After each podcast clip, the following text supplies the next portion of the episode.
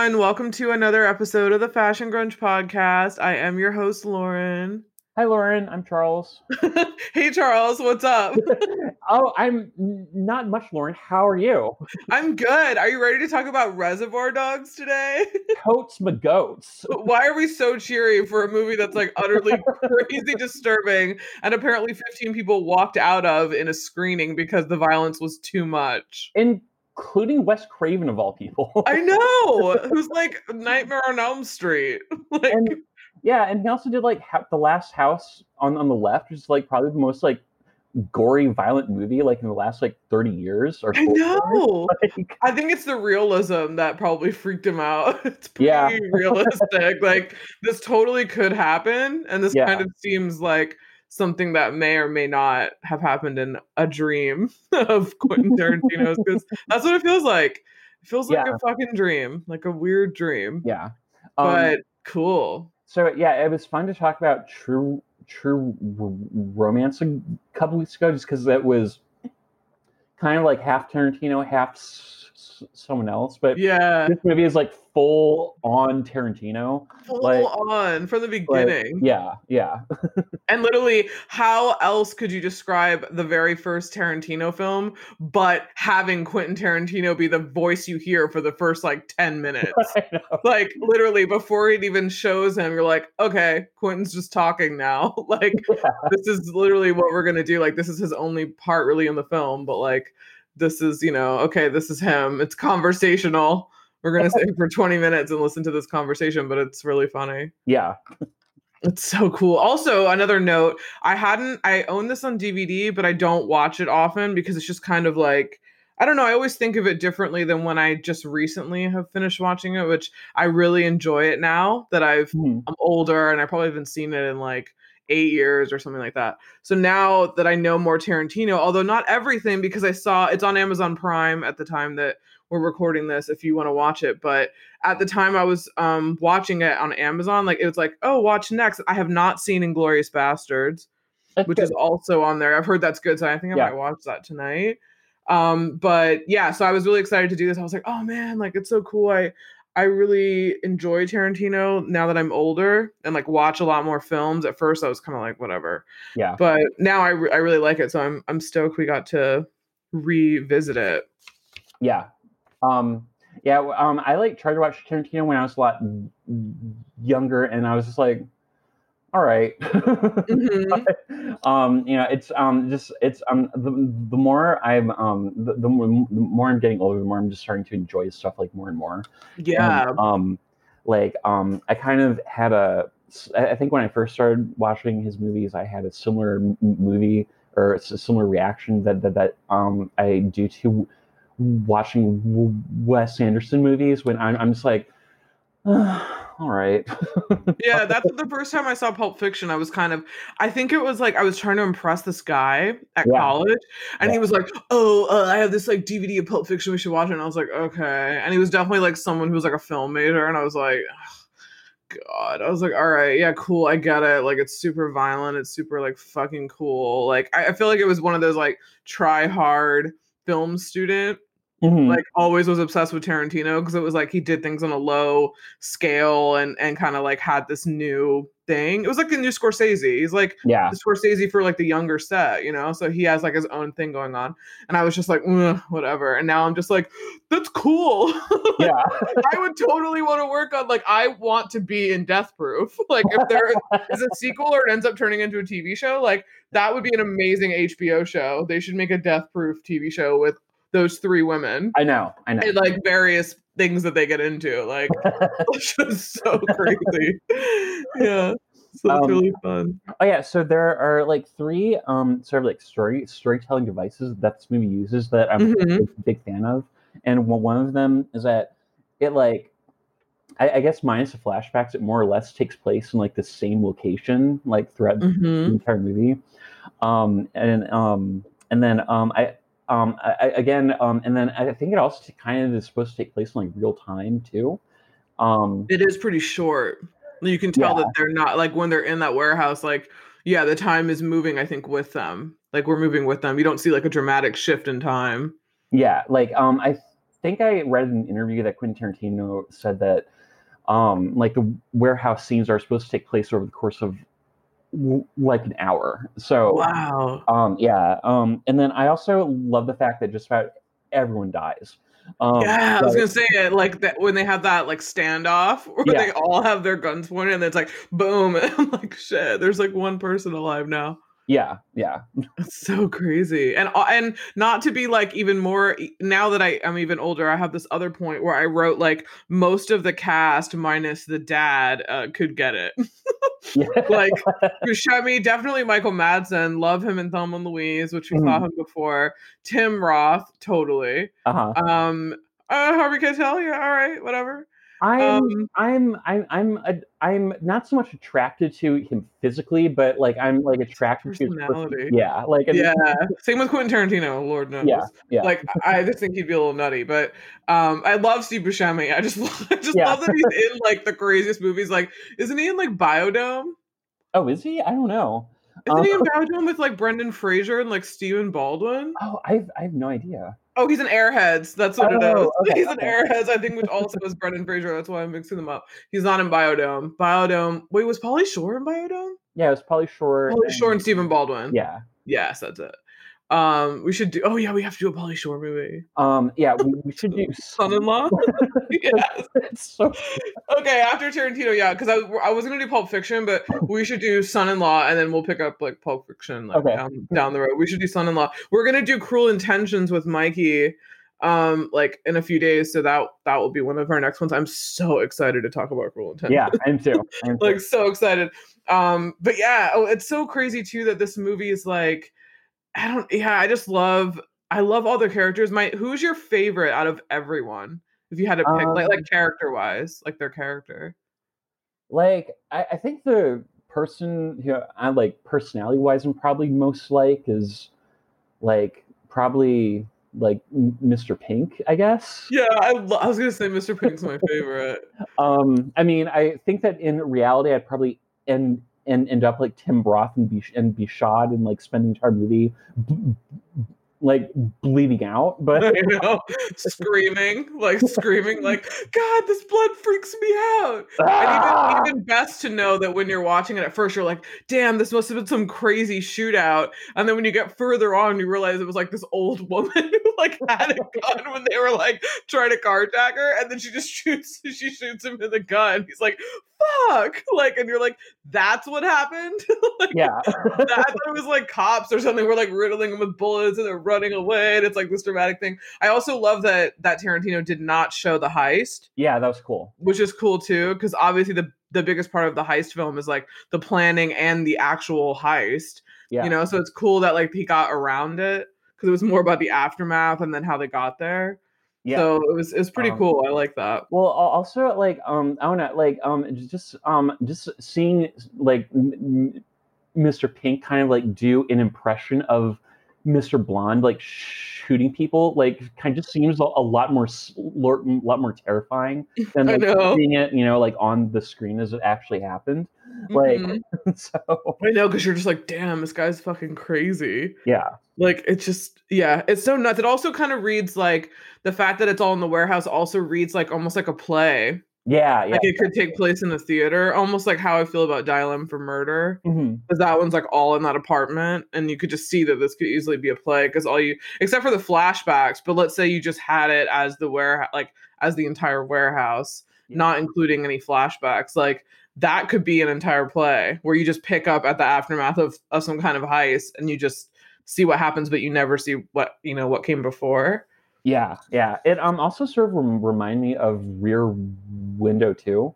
Like, oh um, yeah you know, like um, I don't know, like just um, just uh, just just just like in the, you know, fact that we don't really ever leave J- Jimmy Stewart's apartment, but Mhm. you know, like I mean, we kind of do at the same time. I don't know. yeah yeah no it's true yeah it's true it's cool he also used this non-linear story which Yeah. is is that something that was done before this film Um, it has to have been done before right I'm sure. I'm sure it's been done before. Um, I I can't like think of anything off the top of my head. yeah i can't either not old all Um, stuff that's been after. but like it's um it's um it's uh cool because it's not it's a non-linear s- storyline, but it's not like too confusing. Like I'm Yeah, that's true. It, like pr- pretty easily. So It's not like Donnie Darko when you're just like, what the fuck's going on here? yeah, Even though like that's another movie from the 2000s that I, I want to do, but I, I feel like every time I watch it, I'm like, I think I get it, and then I'm like, what?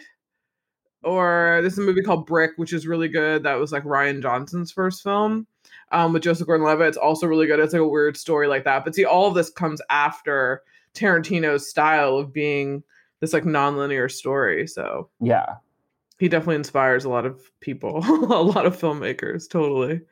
Which is funny. Also, I have a, a thing to point out that there's no female character in this entire film, which No. I find re- really interesting because he does know how to write women pretty well. Oh yeah, I think Yeah. so. Um, I so I guess the first time he really worked with writing a woman is I guess True Romance Mhm. because like obviously Patricia Arquette. And did you catch that when he mentions Alabama? yeah, yeah, I did. Yeah, isn't that cool? Because we didn't know about that until we read the behind the scenes for True Romance. But that's cool how they were like, "What happened with Alabama?"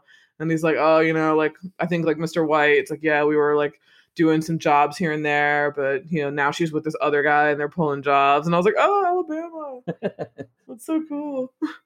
So it was pretty rad. And then I said, "This is definitely the shortest film I'm sure he's ever made." yes. Because usually his shit's like two hours plus.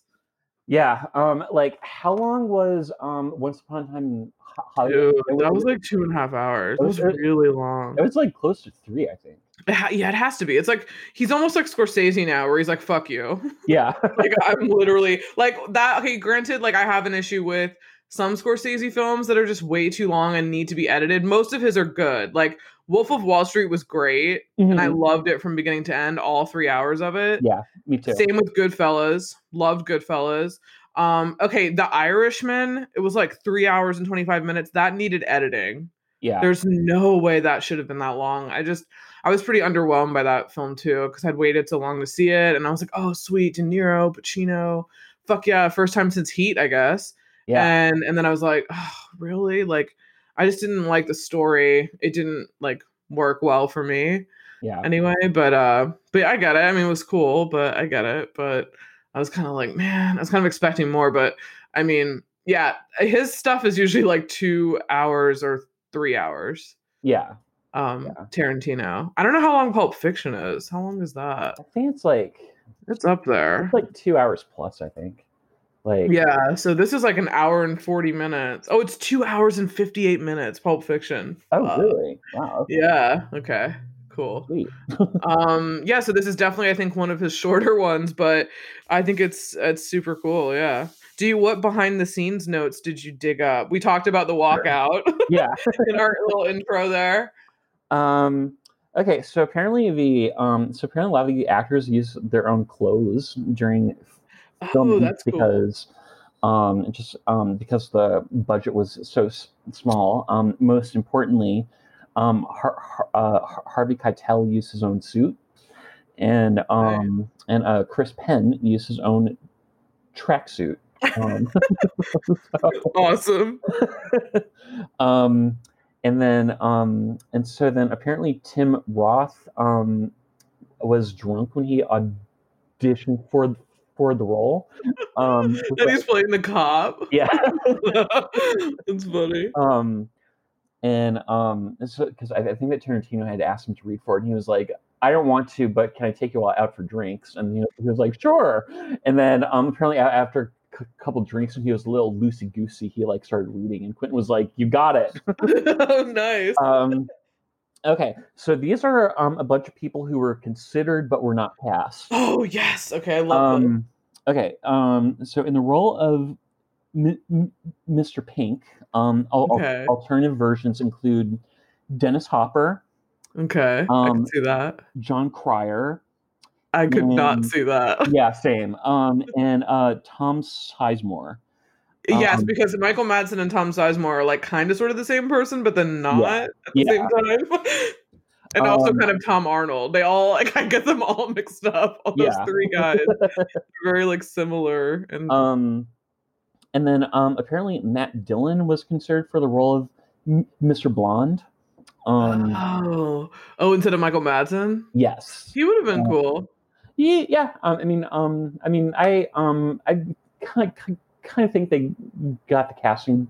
Yeah, they did. Yeah.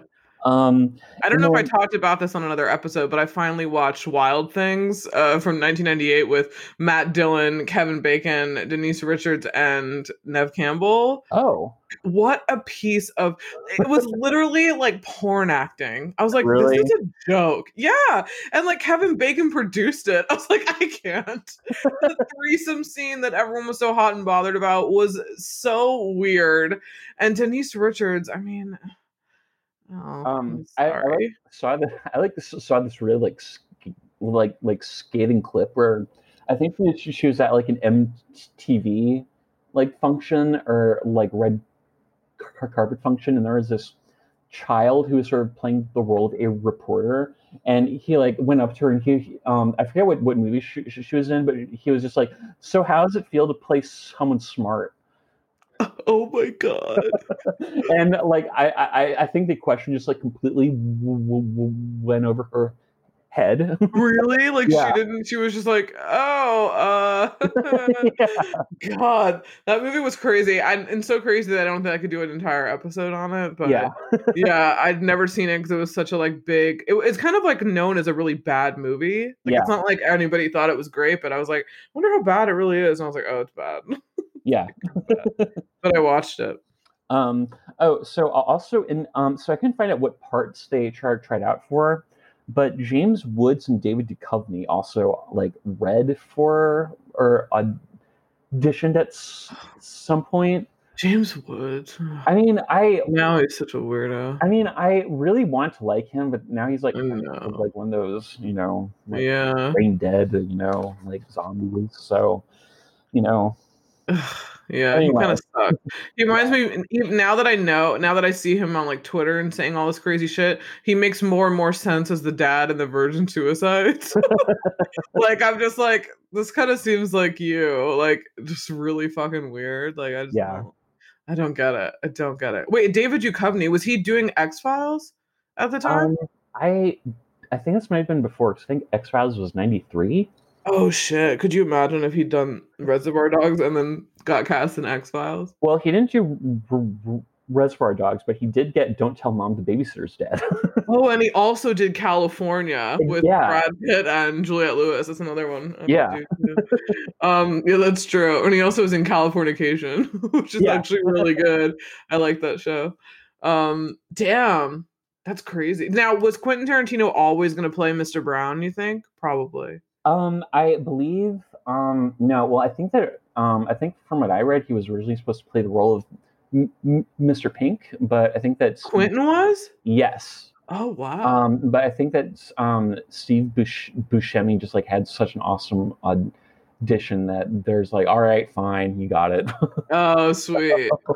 yeah, And Mr. Blue's like barely in it. I think Yeah. Mr. Blue's like in the beginning. yeah, yeah. Um, we still don't know how he was killed, right? No, I don't think so. Um, Yeah, we didn't, and we didn't see what happened to Mr. Brown. Like we saw him shot, but we didn't see like how. I guess the cops probably shot him. was he?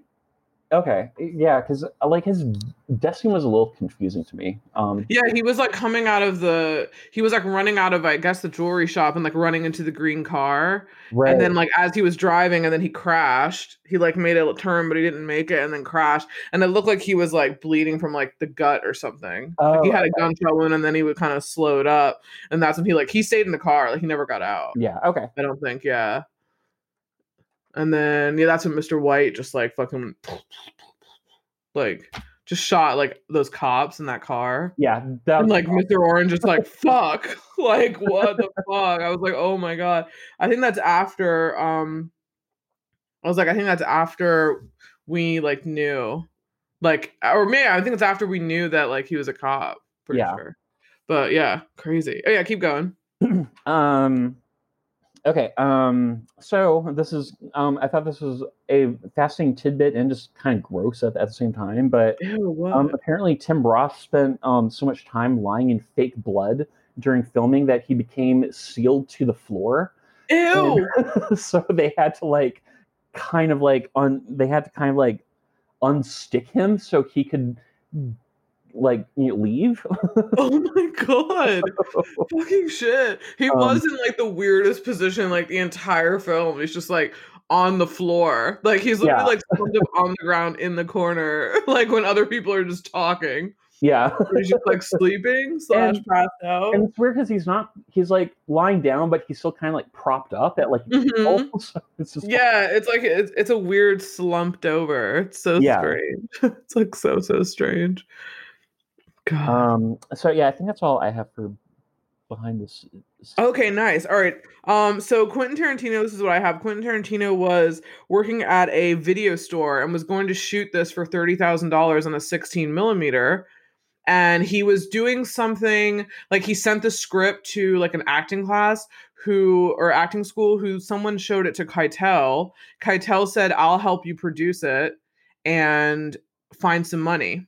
Then like Cool. raise some money. The producer was gonna play, I think, the policeman who was like uh or no i think this guy that he knew who was going to produce it um originally was going to play like the policeman and and harvey keitel was like no no no we can like this is a really cool story. We can like get some money and we can like do this you know? Yeah. So keitel helped produce it which is really cool. So this would have been like a way lower scale you know whole thing. So that's pretty awesome that just kind of makes me love him even more I know. That's why I love Harvey. Yeah, Harvey Keitel's so cool. I really Yeah. like him. Um, so the budget was 1.2. I think they have till three million on Wikipedia, but I don't know. But it was I think like one and a half is Okay. about like I think what it was. But it made 2.8 million in North America because it didn't Okay. open. It premiered at Sundance in '92, and it was like the most talked about film. yeah And then Miramax picked it up and it came out, I think, in October of 92. And it was out for like a few screens and then it got released a little bit bigger, but it was more of like a cult. Like, this is considered a really classic, independent cult film. Really started like this film was one of the ones that kind of jump started indie film in the 90s. Mhm. Like, it's a really important film as, you know, the whole spectrum of cinema goes. Uh, so yeah, just a lot of new, like you know, unknown director. And then I saw an interview with Tim Roth and Steve Buscemi from like 10 months ago when they were on um James Corden, I think it was. And he was like, Oh, I gotta ask you, like, how was Reservoir Dogs? Like, how was Quentin? And then you know, how was it working with him? And Steve Buscemi was like, it was so cool. He's like, I never met a director that was like so confident for his first like movie. Like he knew exactly he never done it before, but he knew exactly what to do. And he was just like he just knew and we just all worked with him and he was it was awesome. He's like Cool. super cool, yeah. And he's like, you know, I'm glad that this was one of those films that people saw because sometimes you do these small movies and nobody sees them. yeah So he's like, I'm glad that you know this was really cool. And then Tim uh, Roth was talking about like they were like, oh, when did you first meet? And like, oh, we went to Harvey's house, like Harvey Keitel, to like read the script and all that kind of stuff. So that was pretty cool. so I was like, Yeah. oh. so yeah, I definitely think uh yeah, my next my next section is fashion. All the only things I have are now that I know that it was most of their clothes, which I that's so cool. yeah like I was gonna say I like that they had like suits for the job, which is cool. Um, so that they're all dressed alike and there was no like, you know, like you couldn't really pick anyone out, yeah which I thought was cool, like the Blues Brothers. yeah And then I, I love the the clothes they had on when they all got their names. yeah they were cool. meaning like, yeah, and they had kind of different wardrobes. Uh like Quentin Tarantino had like a floral, like a lounge wear, like a 70s type like floral shirt on. Yeah. Um, uh, uh, um. So I um. So like I I think Mr. Pink was also kind of wearing a like cool kind of Hawaiian shirt at Uh-huh. the same time, and Yeah. um, it just made made me wonder: Does everyone own a Hawaiian shirt but me? Because like I know. because I feel like I want to announce the world that I'm fun and frisky. You know. you also want to be prepared in case someone in your office is like, "Let's have Hawaiian shirt day," and I know. be the asshole who doesn't have one. of course, everyone's like, "Yeah, sure, Hawaiian shirt." Like, like no, I think if you're Hank Schrader from Breaking Bad, you definitely have a Hawaiian shirt at home. Yeah. But I definitely don't think the average male just has a Hawaiian shirt. I mean, I also don't live in California, so maybe that's part Even of in. California, no. You also don't live in Florida and aren't like 80 plus. Yeah. Why would like why would you have multiple Hawaiian shirts unless it was a costume? Yeah. They were like on Gilligan's Island. Didn't like Gilligan have no? He didn't have a, a Hawaiian shirt. Didn't someone have a Hawaiian shirt on like Gilligan's Island? uh, Seems, seems like they would. I don't remember. Maybe not. No, they actually didn't. I don't know. Oh well. yeah, no. The I love that they but I love that they all have this kind of like 70s loungewear vibe anyway, Yeah, which is uh, super cool. I like. I thought it was super neat. Yeah. I love that they have um well, that's one of my favorite scenes is like when they all get their names, like Yeah. the colors, like which we'll get to. But um I just have for production design, I just love that warehouse yeah, in general. I just think it's really cool. It looks like it's in like East Hollywood in LA somewhere. So I don't know exactly where. And I love the shooting style, like within the the the uh what do you call it? The warehouse. Like how the camera pans around. Like he has some cool kind of like tricks and stuff. yeah, I think that he uses it. It looks really different from all the different angles. yeah. Like it looks Well- like a totally different place. Well, a lot of those shots are like really long. Like, um, Yeah, they are. um, like I think before Mr. Blonde shows up when Mr. Pink and Mr. White are just kind of ha- having a spat. Like, I mean, Mm-hmm. it, it, it, it, it, it's all done in like a single take. yeah, it like- has to be. Yeah, um, and like um, I don't know, it's just uh, cool. And then there's like one more like tr- tracking shot that I thought was really cool. Like um, during the torture scene when Mr. Blonde leaves and like walks out to his car and gets the gasoline and Yeah. walks back in. Like I, I was Mhm. like, okay, the scene's horrifying, but that was a, a cool shot. Another cool shot is when Mr. Blonde is like torturing the cop Mhm. and he's like cutting his ear off or he's like slashing him something and the camera pans up to like part like a blank part on the wall Yeah, and and you can still hear him torturing him and then you think it's going to like fade out and then it pans back down to like his head. yeah, yeah, What I thought it was cool is it was like all one single shot, which I thought was cool and then it kind of came back and then you you know saw what he was doing and everything but yeah, no, he he definitely has some like cool tricks. I do like that one too, where they follow him out to the car, and then he also has that. I guess that was a nod to Scorsese when they show that trunk shot, because that's how Oh. Goodfellas opens up. okay. Um, I want to do Goodfellas too, because I just I love Goodfellas, but I need to watch Casino too. It's another one I haven't seen. Oh, And I yeah. love I love Sharon Stone. Um, So- well, that like wanna do that, reverse I wanna do that. that like reverse trunk shot. I think that appears in like most of Tarantino's movies at some point. Uh, I- yeah, I think it does. Right. Um, yeah. Um, Cool. but yeah, it um, it's sort sort of a reminds me of like a Breaking Bad shot too. You know, like yeah, it does. um, but yeah. Breaking Bad has so much cool shit in it too. Oh, I know.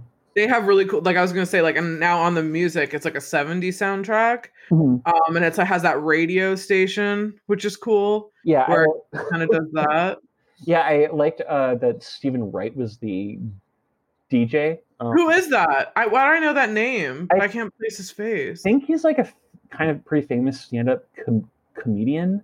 oh Uh, okay yeah, um, Yeah. but I think he always just sort of like speaks in like a very Eeyore. oh i know him! voice. oh that's yeah, his name! Yeah, yeah, oh i know him! Oh cool okay. Yeah i know him. Yeah. that's funny. Oh also a nod to have you seen swingers? Yes. Hey, you know how when they hey, there's a one part in Swingers and they talk about like their favorite film directors. They bring up Tarantino, they bring up Scorsese, and they do like the whole nod to the beginning of Reservoir Dogs where they're like all sitting at the diner and they have the camera like going in the circular pan Uh, as they're all cool. talking, just like the beginning of, of Reservoir Dogs. And they all talk about like who has the dopest shots, and they all they're like Reservoir Dogs, Reservoir Dogs, and they're like, man, they're like Tarantino ripped everything from Scorsese, and they're like that slow motion tracking shot, and then they show all of the guys in Swingers doing the same slow motion tracking shot that they do in Reservoir Dogs. Like it's really funny. I, I love Swingers too. It's like one of my favorite movies, but um yeah so that was really cool that they have that like they're like super inspired by i think it's doug liman who okay. directed uh, Swingers. But yeah, it's really funny that they're like Tarantino, Tarantino, like these film geeks. Yeah. That was weird too. And also in um, Scream 2, when Mickey did it and he has the camera and they're like, Mickey, the freaky Tarantino film student. like, because every film guy like just loves Tarantino, it seems. So Yeah. I find that find that super funny. Um, I like Stuck in the Middle. Stuck in the middle with you. I just like that it's during when he's like torturing that cop Yeah. it's super fucked up. Um, that song "Fool for Love," the one in Orange's apartment. Who is that? Is that Marianne Faithfull? Um, I wrote it down. It's um sung by Sandy Rogers. Oh, okay. Um, but it yeah, sounded like the song in Thelma and Louise. yeah, yeah, Yeah, that's who. That's why I thought it was the same woman. And then Oh. can't stop this feeling that ooga chaka ooga ooga. I love that song. Oh yeah, Ah. that was really funny. yeah. So I, I I- I heard that like um they spent most of their music budget on just securing the rights for the um for the stuck in the mid, m- middle with you song. Just that one? like not like not all of it, but I think that like they I think I think that um like I heard that like when Quentin Tarantino writes, he like has certain songs like in in the screenplay that he's like um writes each s- scene to. Um, Oh, like and it has to be that song. yeah, yeah. So Oh, um cool. so I think this might be one of those cases where like they're like, all right, you can have the song, but you can't do anything else. So, Yeah, damn. like- that's so nuts. That's cool. And that's you to take a chance on like an unknown filmmaker. yeah, yeah. You know, because some people might be like, no, we can't have like Rolling Stones. Like, it's just going to cost too much for the movie. And they're like, no, it has to be. Like, that's what I wrote the scene to. Yeah, yeah. It totally has to be. That's, that's cool. Did you have any standout songs? Um, not not really. Um, I, I It wasn't um, that much even in in terms of score. Like no. if they weren't in a car or he had turned on the radio, like the music was coming from like an organic place.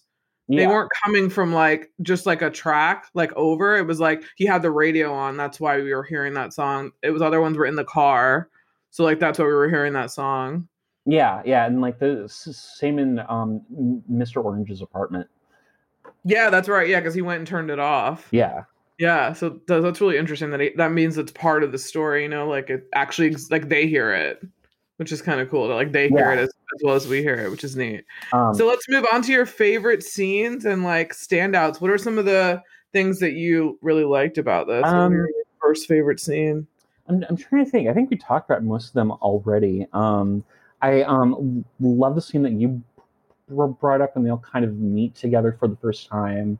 Oh my god, I love that scene. And like Joe like assigns everyone a name, and then they're like, "Well, I don't want to be Pink," and there's like, "You're Mr. Pink," and there's like, "But well, can I trade?" And he's like, "No."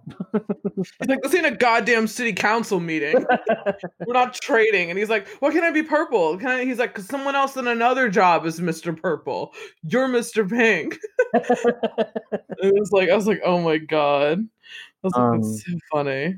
and then um, I'm I'm trying to think. Um, it's not so much that I like the torture scene, but I like Michael Madsen in in the torture scene. He's so hot. Like, I mean, I, he I don't know. He just he just looks so like he's having so much fun. And if you just kind of ignore the fact that he's m- mutilating a, a, a police officer, then he seems like he'd be a fun person to go to a bar with. You know, like he um, definitely is like ride or die for uh Miss uh was it uh Louise? yeah, yeah, Uh or is it Thelma? No, it's Um, Louise. yeah. I was- It's Louise. Yeah, he's like ride or die for Louise. So he kind of like comes through in that.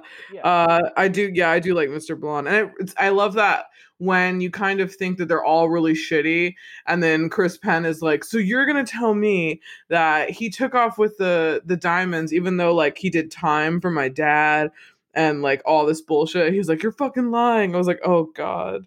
Yeah, was like, "This is crazy that he actually used some type of logic to like figure that out." I know. that I thought was really crazy. Um, I my one of my favorites is like the beginning round table.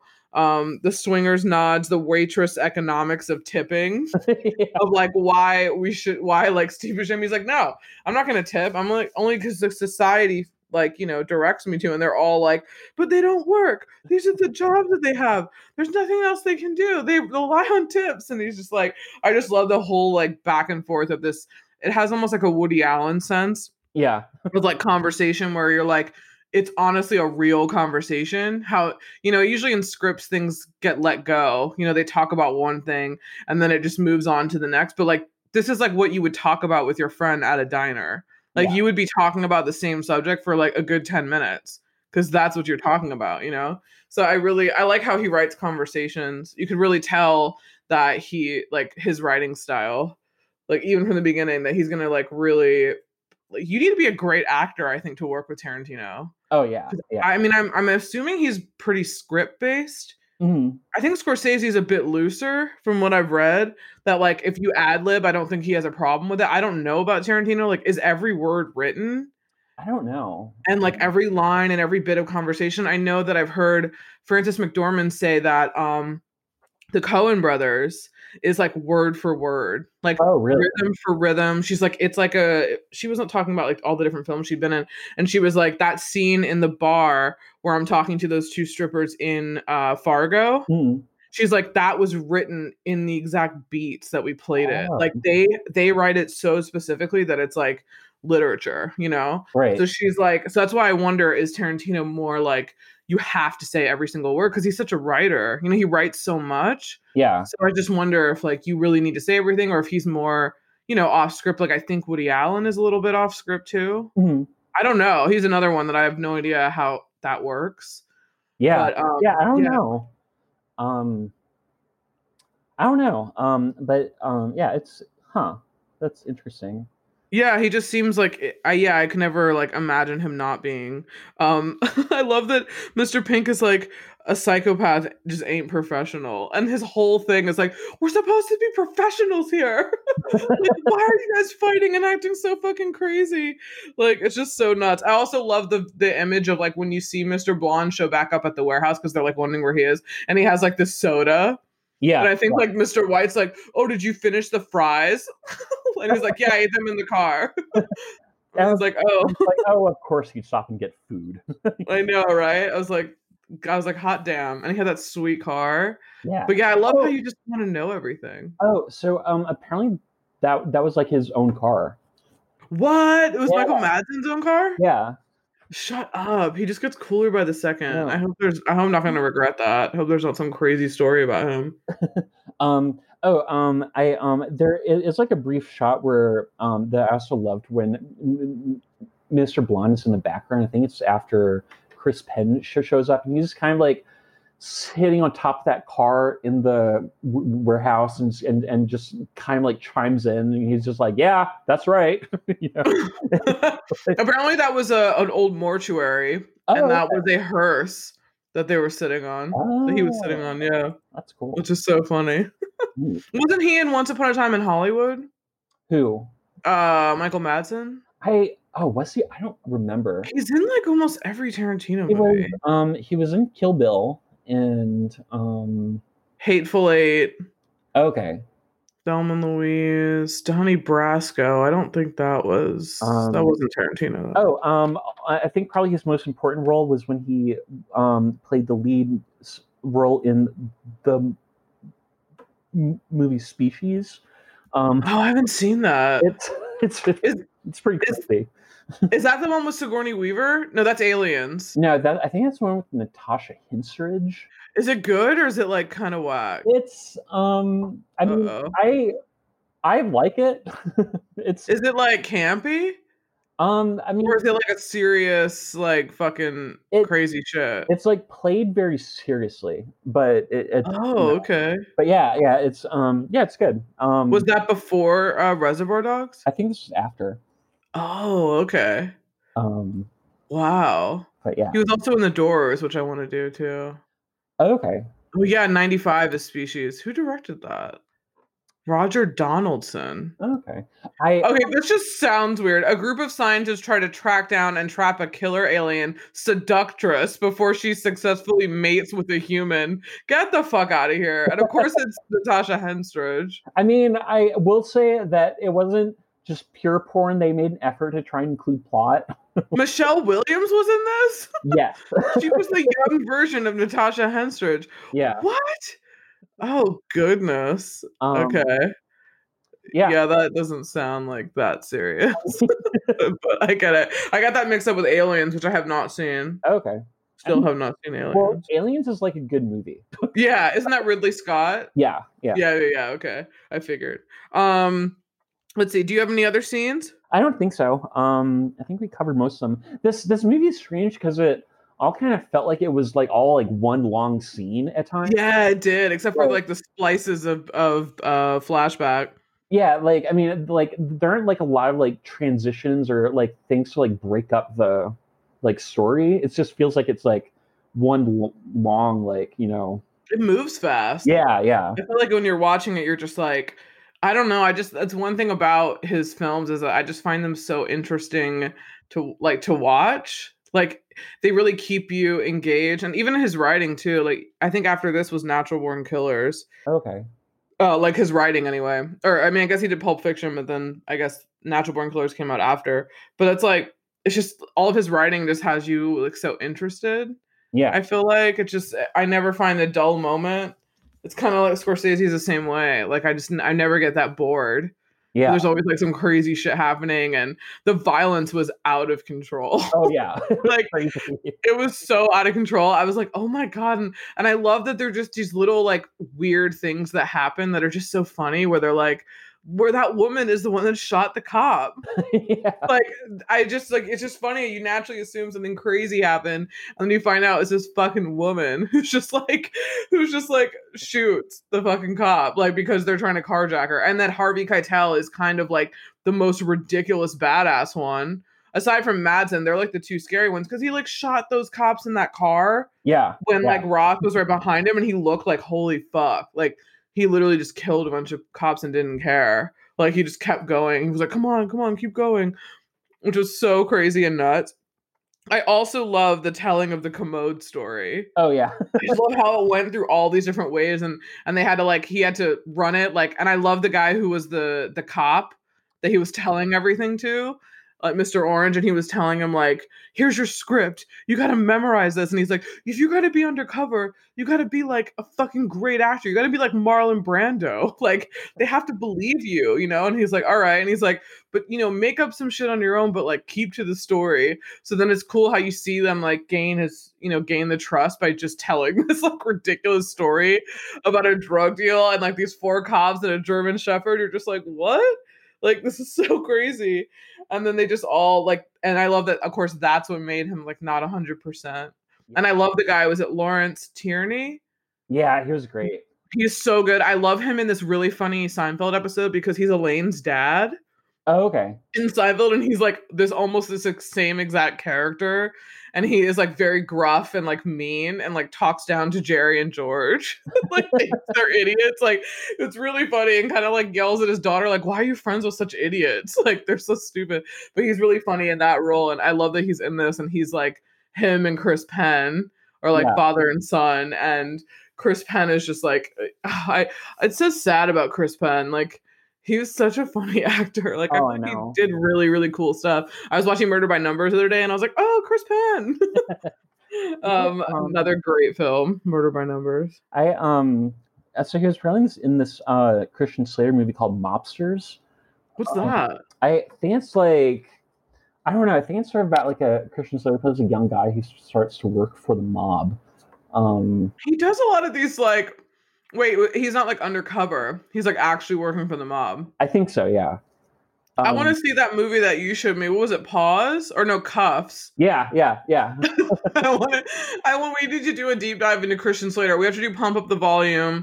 Um, Heather's for sure. oh my god. even though that's 80s but definitely heather's um Um, and gleaming the cube gleaming the cube. Yeah, and he had a lot he was working in um, like the 90s he was like yeah. a little luke perry I know, I know.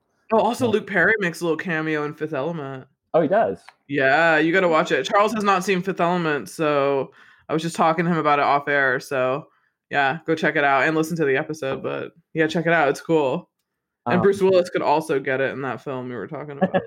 I was like, it, it just, I was like, oh yeah, Bruce Willis isn't bad. Oh, um, also, um, I just th- thought this was kind of endearing. Uh, Chris Penn was also in the movie To Wong Foo. Thanks for everything, Julie Newmar. Oh my god, I know how that movie like couldn't be made today. I know. I don't think we should do Adventures of Priscilla. That's a far, if you had to pick, uh, which one to watch, it's a far better, like I guess, more realistic option. Oh yeah, yeah. It's, um so but good. uh yeah it's so good and i guess it was kind of like what did they make that in response to like an american so that's but not really though so that's sort of what I always assumed, but I think the official story is that no, it was just a coincidence. yeah no because because to wong foo came out like way after yeah, I think uh isn't yeah it wasn't like 93 I think- Priscilla? I think Priscilla was ninety four, and then To Wong Foo came out the following year.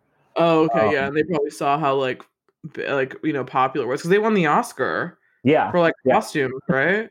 yeah. Um, and I l- l- love how the um c- costume de- designer for Priscilla was wearing a dress that was made out of like all like American gold like like ex- express cards. Oh my Um, god, when she won! Yeah, yeah. Oh my god! Oh wow, I have to look this up. yeah, yeah, yeah, yeah. It's it's it, it, it, it, it, it's it's really cool.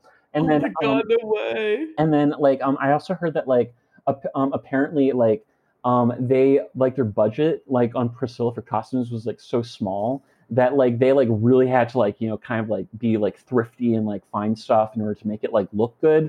But like wow. apparently un, un, un, un, under underneath like those costumes were a mess and like I, I think that the costume designer had a mother who worked at like a Kmart or, or something and was able to get them a discount. And I think their official budget was only like five thousand dollars, Oh my god. Yeah. Wow. like yeah, because that one dress is made out of like sandals, yeah, like punched together, like flip flops, but like a whole bunch, like a whole lot of pairs, yeah, like yeah. just punched together. Oh, that's so cool. I know, I know. Oh wow, that's awesome. They did like such an amazing job. But yeah, it's crazy how you think like costumes are such, especially if you're doing a really specific film. Like I wonder what the cost well the costumes for Pulp Fiction I don't think were that crazy. But like when you do something period, like I'm gonna watch Inglourious Basterds, like when you have to do something that takes place in like World War II, everything has to be outfitted. like Oh, yeah. everything. You know, even the extras in the back. So it's like, or they have to wear clothes like similar to or something. It's kind of nuts. I was like, oh my god. Yeah, it's it's kind of weird to think that movies that now take place during the '80s are considered like period pieces because like Uh, so so were the 90s and someone tweeted this morning i saw on twitter and it was like now 1960 is uh in 1990 and 1960 um like when we saw in the 90s we thought the 60s was 30 years ago now that's the 90s now oh, because that's 30 years from where we are now i was like fucking shut up Oh, God, they're right too. I know. I was like, ew, we're just as far away from the 60s as we were in the 90s that we are right now from the 90s. I yeah. was like, oh God, that's Well- so crazy. Enjoy your youth, you Generation Z trash. Like, I mean, now I think, uh, isn't there, is there going to be like a pandemic generation? There are a lot of like babies that are probably going to be born within the next like two or three years. yeah, So I wonder if they're going to be like, they're going to be born after this like weird pandemic that we had that they're going to have to like hear about. yeah. They'll be like, God, mom, no one wants to talk about this time you wore masks. like in like 20 years, when all these kids like Yeah, and seeing all these weird things like about what was happening then. yeah, and like you know, like when we're like sixty, we're go- going to be going to a restaurant and like you know, kind of hiding, you know, like you know, like going to the bathroom and like slipping, you know, like toilet paper into our bags just in case, you know. I know. You, we never want to be caught like we were that time in 2020. the shit was crazy and you couldn't find like like any Clorox wipes or like any like nothing. Like everything was closed down.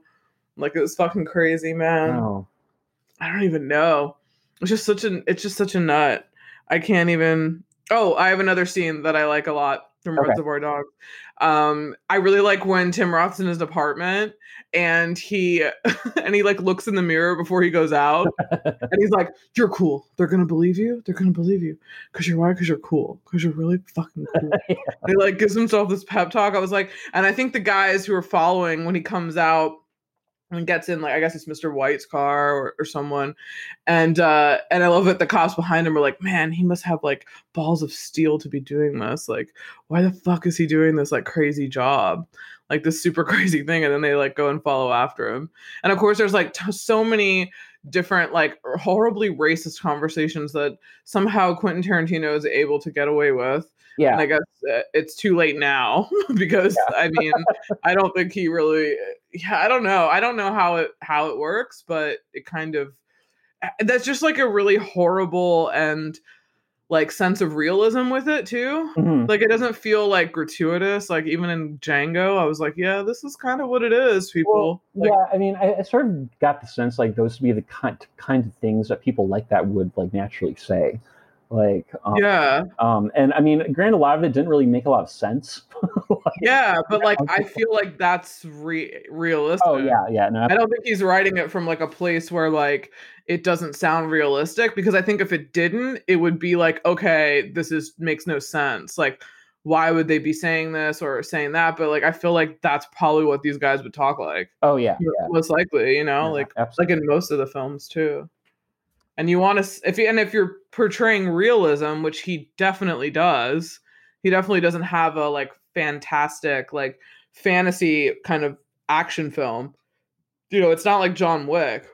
yeah, John Wick is very, you know, somewhat realistic because he's this like crazy badass assassin, but like the amount of killing he does is not entirely realistic, like in the sense that he does it. But in this film, it's like things are happening as it realistically would if a heist went bad. yeah, And like all these things happen. Like these are all things that would happen. All they would all turn their guns on each other and end up shooting each other. And like that's the only way that this works for them, you Yeah. know? Um, Um, but yeah, it's just it's such a crazy yeah, it's it's really cool too to see like that's really a good idea to have a heist, have them all have code names, no one Yeah. knows each other. Um, bring them all in for different reasons, but then of course it's gonna fuck up. yeah. Um, Just will.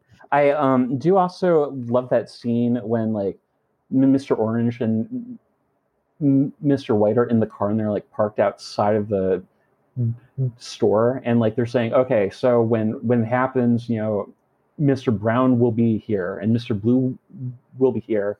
Mhm.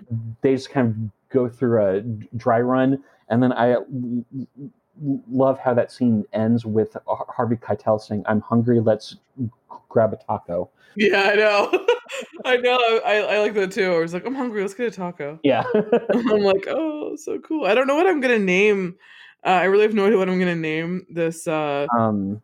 this uh, episode because I don't know many like short.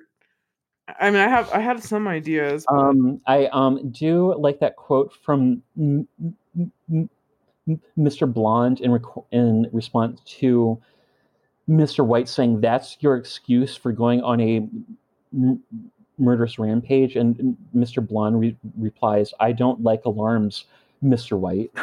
then- True. Yeah. If they hadn't have done that, like they would Um, still be alive or something like that. And then I don't think I wrote down any any other quotes. So- I wrote, "Why can't we pick our own colors?" I kind of like that, and then I like, "This ain't a goddamn city council meeting." yeah.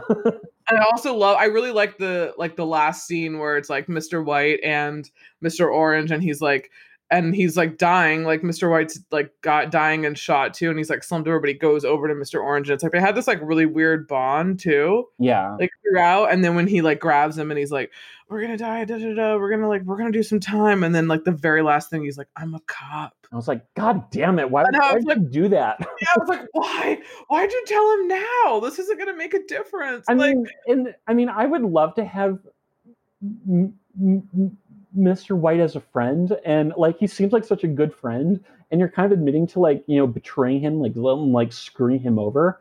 yeah. So, like, like and what's this gonna do now yeah. like you're gonna you're both probably gonna die well, so like what is this gonna do well, was Mr. Orange shot again during the Mexican standoff? i think so Okay, was it like wasn't he shot again by It was by uh Joe, right? joe right because he had the gun on him some what was it someone else had the gun on And then I think I think Eddie had yes, yes. but then at the very end uh mr white like pulls his gun near his head and then that then the cops come in and you look like he's about to he's about to pull the trigger you don't see him pull the trigger and shoot him in the head but i think he does Yeah. because then when the guys when the cops are like put the gun down put the gun down drop the gun um mr white like falls back like after he shot mr orange then they shot him yeah. So i think he killed mr orange first because Okay. he said i'm a cop like twice Yeah. like he didn't even say it once, and then he was like, "What?" He was like, "I'm a cop," and then he was like, "I'm sorry." I mean, he was like, "I'm a cop." I think because he didn't believe him. He was like, "What?" Like, no, you're you're you have to be kidding. And he was like, "I'm a cop." I was like, ah. I was like, "Buzzkill." I was like, "Uh, the fucking cops were there, dude. Like, maybe they had an ambulance right outside." Yeah. and you like would have been okay. You Oh. just would have they would have known. So um after so the opening scene after the, the credits when when when Mr. Orange is like "Ah, I'm dying man I'm dying I was screaming. um that like listen just just listening to that kind of stressed me out but um I know you text me like, God, I feel like Tim Roth thinks I shot him. he's fucking screaming at me. Just to know that he's being like such a bitch about it when he was shot by this old woman that he was trying to carjack is even funnier. It's not like he was shot in like a firefight with like a bunch of like gangsters or cops. He was shot by this like old woman because he was trying to carjack her. yeah she had the like her gun out, and then as soon as he opened the door, and she he was just gonna threaten her, and then boom, she shoots him right I in mean, the gut. I mean, I don't know, just not to take an anti-NRA stance, but chances are, if she didn't have the gun and she just let them have the car, she'd probably be alive. So, Yeah, I was gonna say because then he shot her, and I was like, he's a cop. like even though he got shot, but I think immediately he just was like, "Fuck you!" Like boom, and I was like, "Oh shit!" And they just like threw her out. oh yeah, okay, okay, okay. um, okay. So I had a weird thought, and I wasn't sure if this was like, like, um, off or not, but did um, it kind of occurred to me that Mr. Orange might be kind of playing it up a bit for the drama, just to try and get, you know, Harvey Keitel to drop him off at the hospital. Um, Do you think? I don't know because I mean, I mean, I, I imagine getting shot's like a pretty traumatic thing, so that might be just a, like a natural reaction. Um, Well, that's true because I didn't think because back then when he was saying like "get me to the hospital," we didn't know that he was the stoolie. yeah, yeah, Because anybody who is a criminal or watched enough criminal movies or TV shows knows that when you're shot, you can't go to the hospital because they contact the police for any gunshot wound. yeah, So if he really was a criminal, he wouldn't want to go to the hospital. yeah, But the fact that he was like, you can just drop me off out front, like it doesn't matter. He could have done the drama thing to like in the car to get him to go to a hospital, but he was like, no. You have to know though that if you're a criminal, they're not going to take you to the emergency room. Yeah. It's going to expose them, yeah. you know. And then and then of course like and I didn't he say like he said something. He he got also got under Mr. White too because he told him his name. Oh, right, right. Did it like Mr. White eventually told Mr. Orange's name because they'd been like bonding and like Yeah, you know, he was like right next to him and didn't want him to die. And then that's I think when they were like, "What the fuck? yeah, You don't tell anyone your fucking name. Like, did you tell him where you were from?" And he's like, "Well, I might have told him like where I was from and like my first name or something." And they're like, "What the fuck? Why the fuck didn't you tell me give you guys names?" Like, it's just so funny. yeah.